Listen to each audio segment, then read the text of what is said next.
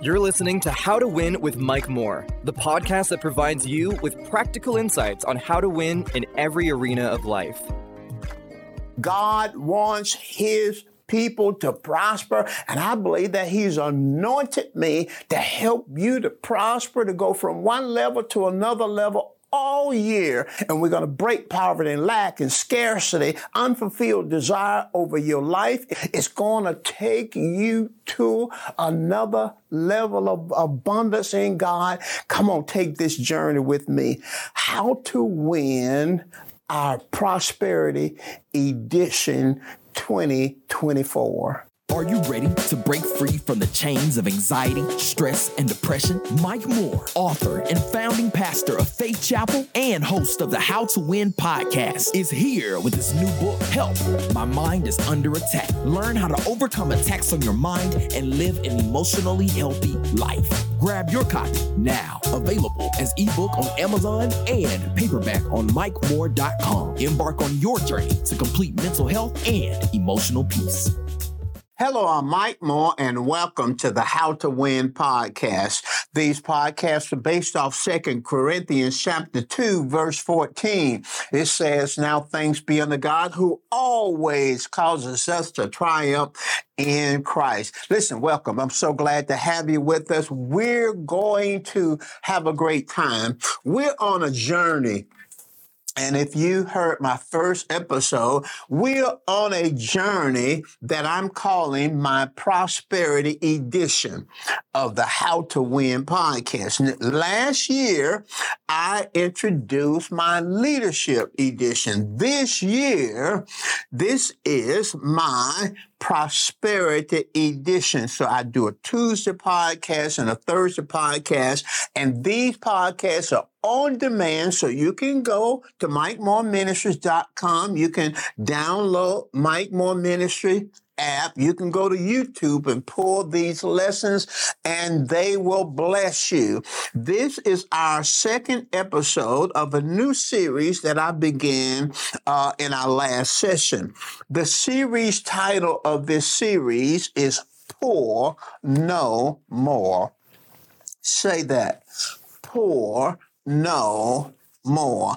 The theme that runs through this series is a multi lesson series. The theme that runs through is God's perspective and God's remedy for poverty. His perspective. How does God view poverty and his remedy for uh, poverty? This is episode number two uh, in episode number one, we talked about and answered the question. In fact, we answered several questions. We answered the question, What is poverty? We answered the question, Why did Jesus come? And we answered to undo the works of the devil. We an- began to answer the question, What was Jesus' strategy? Now we know that poverty from last week is a material condition, is a mental condition, is a spiritual condition. We know that Jesus, that poverty is a work of the devil. He is, Satan is the author and the originator of poverty. We know why Jesus came to undo the works of the devil. And then we ask the question, what was his strategy? He came to undo the works of the devil. Poverty is a work of the devil. It is the destruction of the poor, the Bible says. But what was Jesus' strategy? And we said that he had a twofold strategy beyond giving to the material needs of the poor. Now, he did it we do it, you should give to the material needs of the poor. But beyond that, because poverty is not just a material condition, it's a mental and a spiritual condition. Beyond that, Jesus had a twofold strategy. His strategy was to preach the gospel to the poor and we talked about that in our first episode. Second fold part of his strategy was to preach the kingdom of God. His strategy was to pe- preach the kingdom of God. So we got a new term. We got to get into this kingdom of God thing because the Bible clearly says that he came to preach the kingdom of uh, uh, of God. Now listen at Mark chapter 1 verses 14 through 15 in the New King James version. It says, "Now after John was put in prison, Jesus came to Galilee preaching the gospel of the kingdom of God. Now, listen what it says. After John the Baptist was put in prison, the John the Baptizer, his cousin, was put in prison. And then Jesus came on the scene, and the Bible says he came to Galilee preaching the gospel of the kingdom of God. He came preaching the gospel of the kingdom of God. He came preaching the gospel of the kingdom of God, saying the time is fulfilled and the kingdom of God is at hand. Repent and believe in the gospel. What gospel? The gospel of the kingdom of God. Now, I want to ask you. Maybe you're a minister, maybe you're a believer, maybe you're a pastor, a teacher, uh, maybe you function in the fivefold ministry. Are you preaching the gospel of the kingdom of God? Are you preaching the good news of the kingdom of God? I can ask you another way, and I don't mean in any way to be a put down or, speaking to people in a negative way. Are you preaching the gospel fully? I know you preaching the gospel, but are you fully preaching the gospel? You say, where, where you get that from? Well, where is that in the scripture? Well, in Romans 15, verse 19, make a mental note of this. The Apostle Paul says this in his writing to the church at Rome. He says in verse 19, in mighty signs and wonders, by the power of the Spirit of God from Jerusalem to Illyricum. Illyricum. He says, I have fully preached the gospel of Christ. Now, notice that's interesting. He said, I fully preached it. I fully preached it. I fully preached it, which implies you can preach the gospel, but not fully preach it. And then he says, the gospel of the kingdom of God. There's another text you may look it up at sometimes. It's Acts 28, verses 30 through 31. Uh, Acts 28, verses uh, 30 uh, through 31. This is this is Paul has arrived. Remember, he was captured, and and he pleaded based on his Roman citizenship that he wanted to be tried by Caesar. So he went through this trip to Rome, shipwrecked, then got back on a course. He ended up in Rome, actually a prisoner, but they allow him to have a rented house.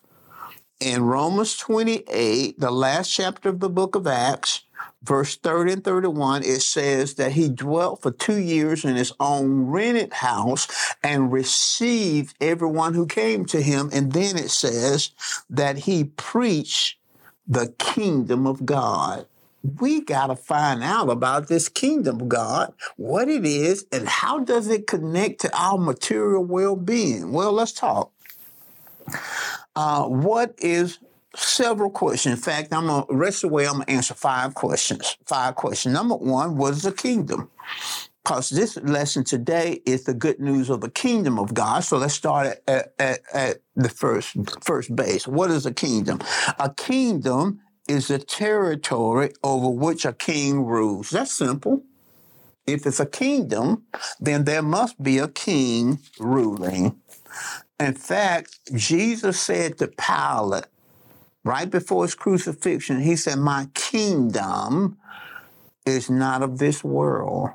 He said to his disciples in Matthew 16, in instructing them about prayer, pray, my kingdom come and my will be done in earth as it is in heaven.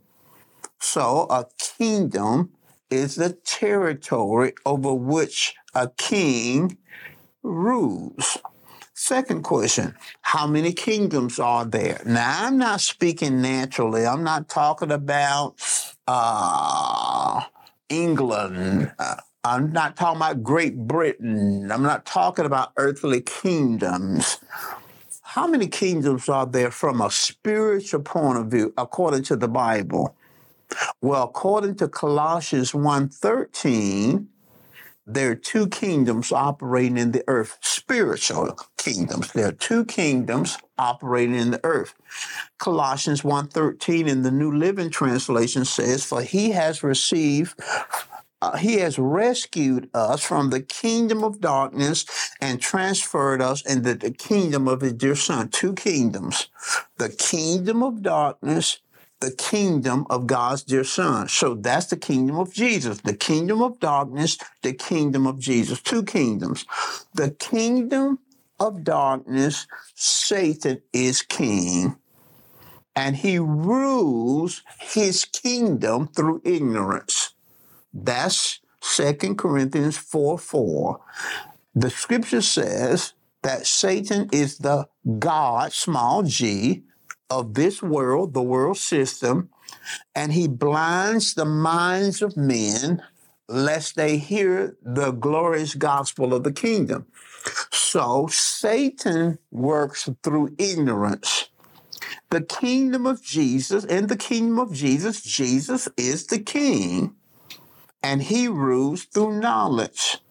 Jesus said, John 8, 31 through 32, if you're my disciples indeed, then you should continue in my word. He says, and you'll know the truth, and the truth will make you free. Knowledge. Two kingdoms. Kingdom of darkness, Satan is the king. He rules through ignorance. He wants you to be ignorant. Kingdom of Jesus, Jesus is the king. He rules through knowledge. Now, so we know, second question, how many kingdoms there are. There are two kingdoms kingdom of darkness, kingdom of Jesus. Now, here's a big question. This is a big one. What is the kingdom of God? What is the kingdom of God? We're to preach, and that's our subtopic today. We're to preach the gospel, the good news of the kingdom. That's the subtopic, the good news of the kingdom of God. So, what is the kingdom of God? I'm going to give you two definitions. One uh, of the definitions, I want you to think about it, and then I'll give you a definition that Myles Munroe, the great pastor, great teacher, great leader who's now in heaven, uh, taught on the kingdom of God uh, quite often. Here's my first definition. What is the kingdom of God? The kingdom of God and I'm, I'm, I'm drawing from a series that I taught as a pastor called Not From Around Here. Not From Around Here. Now, the church that I'm a, now a member of and pastor, my son is the lead pastor now.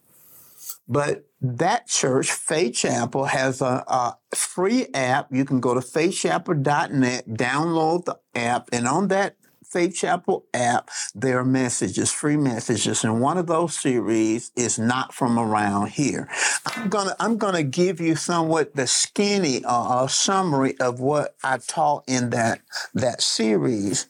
So here's what the kingdom of God is. The kingdom of God is an invasion of Satan's territory control and influence in the earth. It is an invasion of Satan's territory, control, and influence in the earth by God's royal family, that's Christians, believers, demonstrating God's power to free men. Three parts to this definition.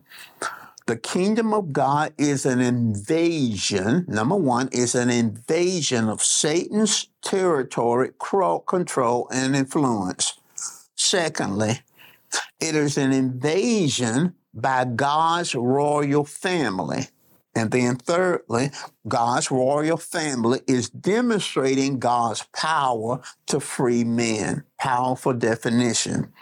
Here's a definition that Myles Munroe gives uh, concerning uh, the kingdom of God. He says that the kingdom of God is the governing influence of a king, that king being Jesus, over his territory, impacting with his personal will, purpose, and intent, producing a culture values, morals, lifestyle that reflects the king's desire and nature for his citizens. Now, if you break that down, he's literally saying that the kingdom of God is the influence of Jesus in the earth.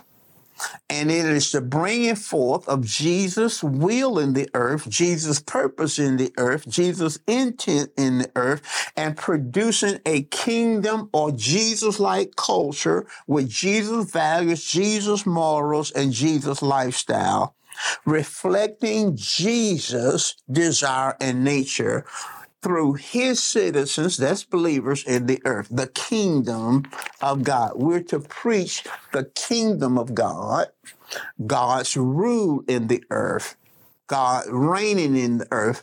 We're to preach the kingdom of God, Jesus' values, Jesus, uh, Jesus' intent, his purpose, his will in the earth. When we start preaching that, we're preaching the kingdom of God. Now, what Here's a, a, a, fourth question. We talked about what is a kingdom. We answered the second question how many kingdoms are there in the earth? The third question what is a kingdom? Now, the fourth question is what is the connection between the kingdom of God and poverty? What is the connection between the kingdom of God and material and prof- and financial provision. Often we read scriptures, but we don't read scriptures with a kingdom mindset. And sometimes we miss it.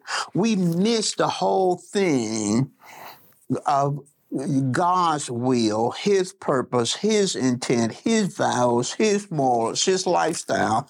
We miss invading Satan territory, to set people free, the kingdom. Well, let's read something Jesus said in his teachings about the kingdom and how the kingdom of God connects to material provisions. Matthew 6 25 through 33. I read it in the New Living Translation. And, and I'm going to read, pardon me, Matthew 6 25. Then I'm going to skip down to verse 32 and 33 in the New Living Translation. It says, that is why I tell you not to worry about everyday life. What you should, what you have enough to, whether you have enough food and drink, enough clothes to wear. Isn't not, isn't life more than food and your body more than clothing?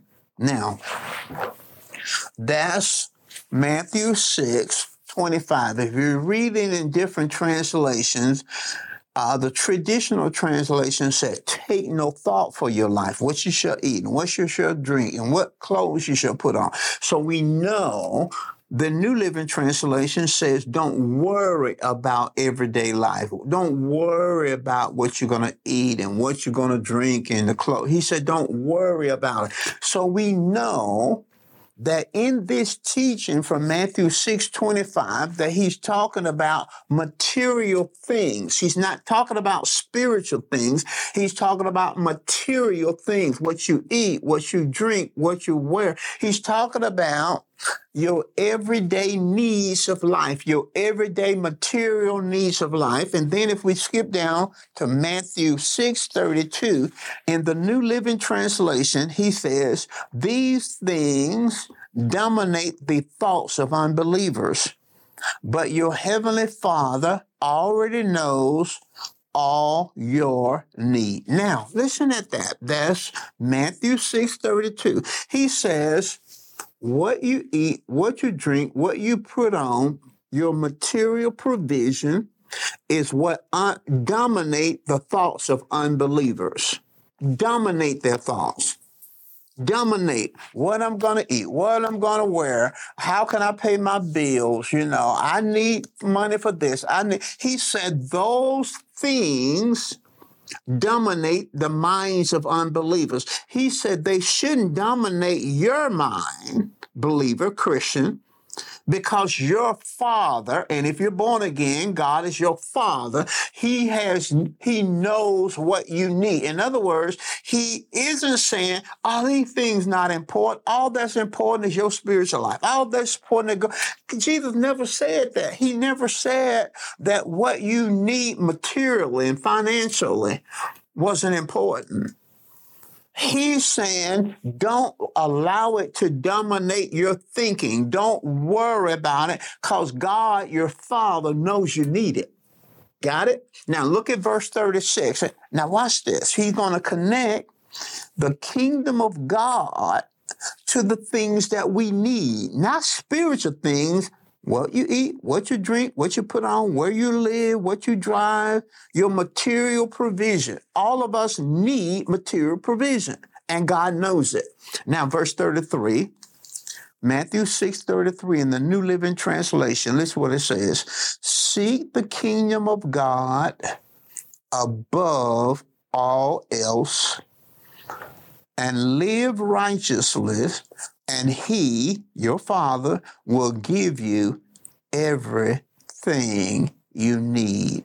Now, notice here, he says, seek the kingdom of God, live righteously. What does that mean? What does that mean?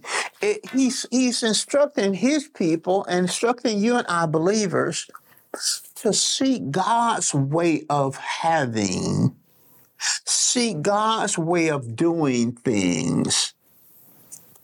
In other words, he says God wants you to have the things because you need things. You need shelter and clothes and food. You need transportation. You need a job. You have need, and God knows it. He just simply says, seek to know and understand and to do God's way of getting your needs met.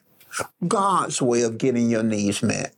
He says if you seek God's way of getting your needs met, and then you live upright, represent God in your everyday life, he said God will add everything that you need. That's food and clothing and shelter and transportation and jobs and everything you need. He says, seek first the kingdom of God. So now Jesus connects the kingdom of God with material provision.